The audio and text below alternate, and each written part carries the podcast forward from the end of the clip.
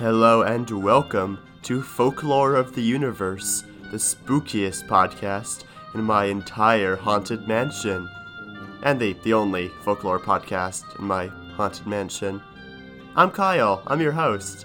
Hello, this is the Halloween special, the spooky Halloween spe- spooktacular. I think that's copyrighted. Don't sue me. Uh, so yeah, here we are. If my voice sounds extra spooky and in in theme, um, that's because I'm sick. It's it's yeah, it's how it goes. But that's fine. You'll you'll work through that. Hopefully this isn't hell to listen to. Um, if it is though, that's just the ambiance. It's intentional. So I think what I'm going to do for this episode, for the special, is first I'm going to talk about some origins of Halloween, where all this biz comes from. Then I'm to do a special Monster of the Week for this. A um, Halloweeny story, folk story, that ties into the Monster of the Week, and also ties into some ha- Halloween traditions and where those come from. And they're to talk about those more, and that'll be the episode. So, booyah, let's do this. And if you are easily scared, don't worry, because the spookiest thing in this episode was me saying booyah, uh, mostly unironically. So that's something to something I'm going to live with for the rest of my life. But let's move on now. Let's talk about some Halloween. Where does this come from? Where does it go? Something something Cotton Eye Joe. The very, very oldest bit of Halloween in from Europe was Samhain, which is this old, old Celtic holiday uh, before Christianity came to Europe. Samhain was one of four old seasonal holidays. So Samhain was on the 1st of November, then there was um, another one, Imbolc, on the 1st of February, Beltane on the 1st of May, and Lugnasad on the 1st of August. Samhain was particularly different from these other ones because it was the time when the boundaries between worlds were smaller, so fairies or spirits of the dead could more easily cross back over into our world. It was also just sort of marking the end of harvest and the beginning of winter times, because this is when it started getting colder and spookier out anyway, because it's dark, there's no sun, and who knows, there's probably ghosts and demons and fairies out there. It was celebrated with a big feast and competitions and all that sort of fun stuff. And also, people would light a bunch of bonfires, which were supposed to protect them from dark forces that were prowling the world. It was also a good time to take stock of food supplies to make sure you had enough stuff stored up for wintertime. So originally, it was not too much different from it is now. It was a chance to hold parties and celebrations, and there's spooky stuff going on. Uh, the only real difference is that they all lived on farms back then, so there's more of that farming harvest as- aspect to it, which we don't have now, or at least most of us don't have now. Some of us still still do farming, live on farms. Anyway, the next evolution of this was when Christianity came to Europe. And when Christianity was being spread to the pagans, a lot of pagan holidays were sort of jury rigged into Christian holidays to make them convert, basically. So they'd still have their holidays at the same time, still same vibe going on. And this happened with uh, Christmas, came from Yule, which is an old pagan holiday, or Halloween came from Samhain, which is just the old one we just talked about. And with the Christian conversion, uh, Samhain became All Hallows Eve because it was the night before All Hallows Day on November 1st, and then All Souls Day on November 2nd. So you can probably already see where the name Halloween comes from now. All Hallows Eve, Hallows Eve, Halloween. Pretty, pretty smooth transition there. Altogether, these three days were known as All Hallowtide, and this was a time for honoring the saints and also praying for recently departed souls, hoping that they make it up to heaven. So you still have that sort of death, dark spookiness vibe going on. Uh, it's just changed a bit. Now it's more about the departed, but you still same energy. It hasn't really changed a drastic amount.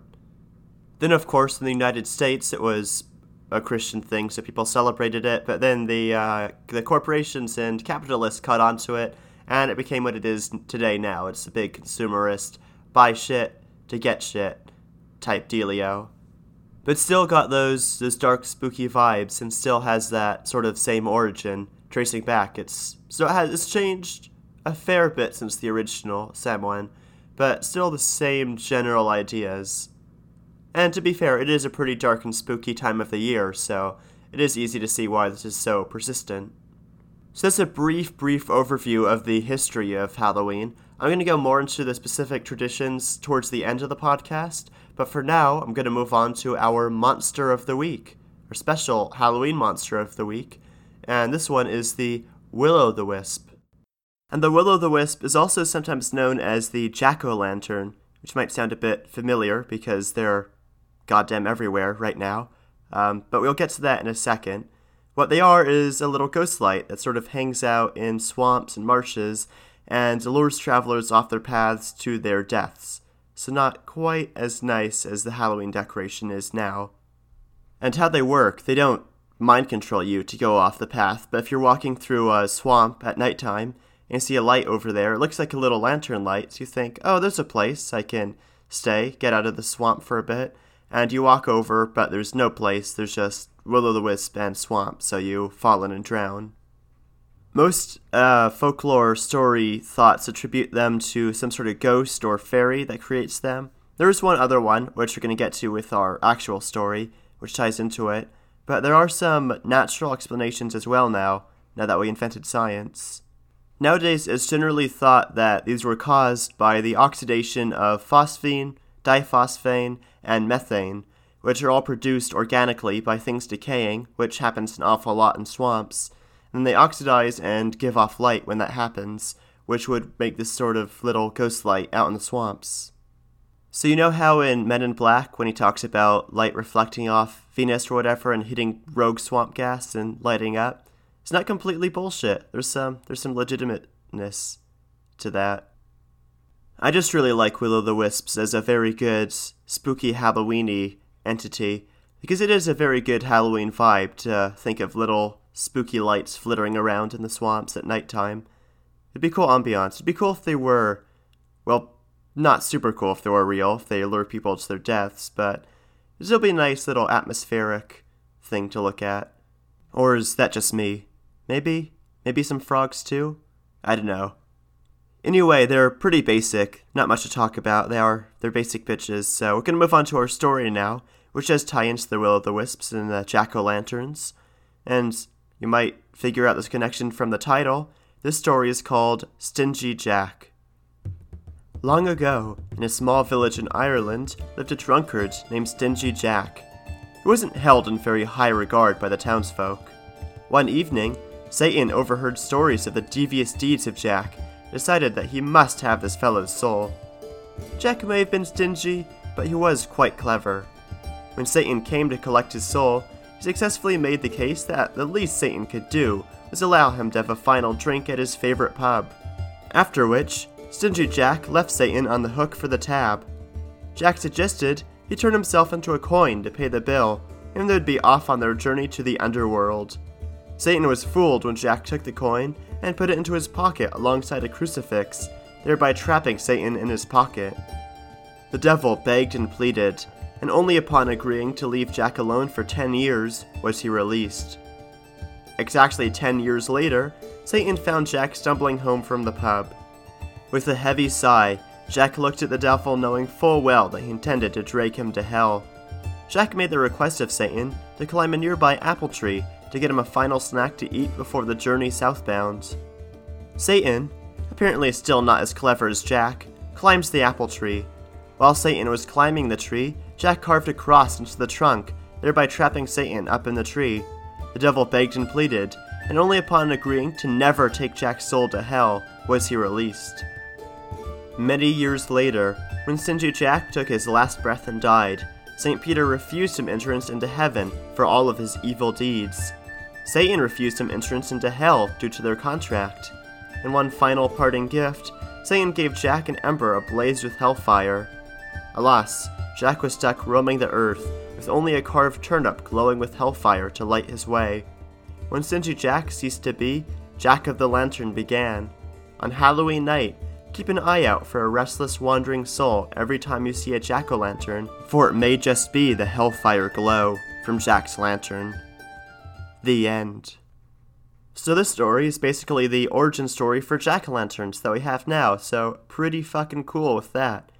Uh, the tie-in with the Will-o'-the-Wisps is that there are alternate versions of the story where the protagonist's name is Will, and they've got sometimes slightly different plot lines where St. Peter gives them a second chance at life, but they're so bad they're cursed to wander the earth. But it's still always the same idea of having to carry around a burning ember from hell to light their way because they are doomed to wander around forever. Now, you might have noticed that in the story, he was forced to carry around a carved turnip with the light inside of it instead of a pumpkin. Maybe wondering what's up with that. Well, Europe didn't always have pumpkins. Pumpkins are from the New World, so prior to 1492, they carved turnips instead and do the same thing. They hollow them out, carve little faces into them. Uh, they're really freaky, by the way. Look up uh, Halloween turnips online. They are, they are pretty. They're not great. Pumpkins, jack o' lanterns are sort of charming, cute, spooky. These are just nightmare. But still a very cool tradition, which got changed over time as they do once pumpkins came around, because they are a lot bigger, a lot more work to carve. And also, probably uh, in the New World, people carved pumpkins more because they were easier to grow, more available, and that might have spread back over to the Old World at some point. And originally, people carved these as a way of keeping Jack of the Lantern away from your house. So, sort of a warding symbol plant that you have, because he was roaming around on Halloween night with his jack o' lantern, so you put your jack o' lantern up, and that keeps him away. What makes me curious about this story, though, is wondering where its roots are from. Because obviously, this is a very uh, Christian story with the devil and St. Peter and all that, but a lot of these folk stories come from pagan roots, so I do wonder what the pagan origins of the story were. I mean, imagine a similar thing someone cursed to wander the world forever with the burning ember. But I don't really know what, what the deal it would have been with that, with afterlives and eternity and all that business. Still, a cool story. It's, it's cool to know where jack o' lantern traditions come from. And now I'm going to talk about some other Halloween traditions and where those come from too. And really, the only other big tradition is trick or treating, which does come from some pretty old origins.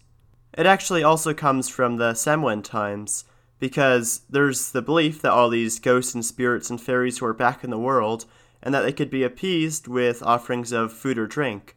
And what eventually happened is that people started impersonating these entities to receive these gifts on their behalf by giving out goods and rewards to these impersonators, or essentially give them to the spirits, would bring you good fortune and protect you, then also impersonating these spirits or fairies would protect you from any malevolent action on their part. So over time, this became more and more established into the tradition we have now of dressing up in costume and going door to door in exchange for small food items. And the traditional food item that were given out were soul cakes, um, not you know not candy, not mass-produced stuff. It was uh, these little cake cookie things which were given out, and they were filled with some spices, some sweet spices, some raisins or currants. Then often they were topped with the mark of the cross to signify that they were gifts and alms. So there were basically special little Halloween cookies they would go around and collect. And this was called souling when you go and collect your soul cakes. Actually, there's a very nice folk song by Peter, Paul, and Mary called A Souling, which I should go listen to because that's that's a good one. And of course, as the tradition evolved, people forgot about the whole ward off evil spirits and appease them and reward them, and it was just a thing you did. You just dressed up in costume and go to door to door. and didn't really ask why you did it. It was just a fun thing to do. So, a lot of the Halloween stuff we have today that we celebrate it with dates back a really long ass time, all the way back to pagan Europe. So, it's cool seeing how these traditions have evolved and stayed with us too for all this time. Then, finally, a just brief bit on the traditional sort of Halloween foods. It's usually apple and pumpkin related products. And I think that's less any big traditions and more because it's just harvest time, and those are what are in great abundance. Because obviously pumpkins weren't around for a lot of European history for celebrating this, but in the New World, this is they ripen around this time. So once they became a food crop, then they got adopted into the whole fall harvest ritual, and they became a Halloween thing because they were ready for harvest at Halloween time at the fall harvest. Or stuff like corn mazes, that's also the same thing because this is this harvest time for all that. But that is all I really have to talk about. So thank you for listening to our spooky Halloween special. I hope you learned a bit more about Halloween, you know where all this shit comes from that we're doing now. Hopefully this put you into a Halloween mood. I know I am. I'm ready. I'm gonna dress up as a uh, shaman wizard type thing. Should be pretty cool. And also, I'm gonna be watching this on Halloween, and you should too. Uh, you should check out Over the Garden Wall. It's a little mini series. It's very folklore and spooky and Halloweeny. It's really, really good. So check that out. Uh, it's it's a mini series, but it's basically a movie broken up into parts. So do watch it all in one go, and it is worth it. That's uh, it's a folklore of the universe podcast for you from me. It's my Halloween present. That and the curse on this episode. Was that okay? Yeah. Let's uh, wrap it up. So we're gonna have another episode either next Friday or the Friday after, depending on how busy I am. But that's gonna be more of a uh, Turkey, Turkish themed one, because uh, I was just there. And then after that, it's just gonna be episodes, regular times again, until winter. So that is all. I hope you enjoyed this again. Uh, if you did, please leave a review or a rating or tell your friends, family about it. If you've got any feedback, shoot me an email. My email's in the uh, description down below. And that is all. So, I've been Kyle. This has been Folklore of the Universe, and have a happy Halloween. Bye.